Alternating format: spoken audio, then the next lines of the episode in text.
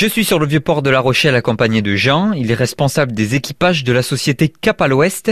Vous allez nous présenter le bateau Columbus, un bateau qui a une histoire forte. Ouais, le Columbus est un bateau euh, très atypique. hein. C'est un bateau qui appartient à Jean-Yves Terlin. Et il a été, à la base, il un bateau de course. Il a été construit chez Pinta pour faire le, le Boat Challenge dans les années euh, 89.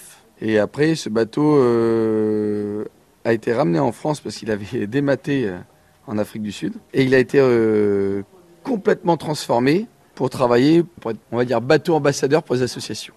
Donc il, il a été comme association, il y a eu euh, WWF, il y a eu la Sea Shepherd, il y a eu tout pour le Finistère. On exploite le bateau, c'est vrai, pour faire des sorties à la journée et tout ça, mais euh, on a un partenariat avec l'association Bloom. Qu'est-ce que c'est cette association Bloom? C'est une ONG qui est entièrement dévouée euh, aux océans et à ceux qui en vivent. Euh, leur mission est d'œuvrer pour le bien commun en créant un pacte durable avec l'homme et la mer, tout en euh, voulant mettre fin aux méthodes de pêche euh, destructrices. Ce bateau, le Columbus, comment ça se fait que vous l'ayez récupéré vous ici? Ce bateau est, est conçu pour pouvoir euh, emmener des personnes euh, à la journée, puisqu'il a emmené des gens aussi faire de la plongée. Il a emmené, donc il a emmené beaucoup de monde, donc il était vraiment euh, conçu pour ça.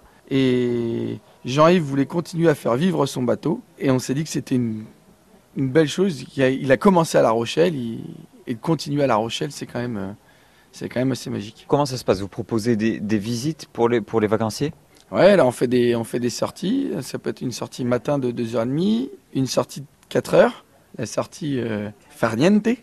Il s'agit de rien faire, euh, profiter euh, du paysage, euh, tout en pouvant chiller dans les hamacs qui sont sur le bateau. C'est euh, voilà, une sortie détente.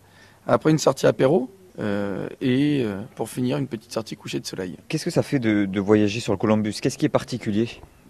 Alors c'est un. Nous on a un deuxième bateau qui s'appelle le Cap à l'Ouest, mais euh, c'est un gros cata. Celui-là, euh, c'est un monocoque, c'est un quillard. Il fait quand même 60 pieds, donc c'est, euh, ça fait 18 mètres. Ça fait quand même une belle taille. Et les sensations sont différentes. Vous avez un petit peu de gîte, vous avez une navigation qui est euh, plus en sensation.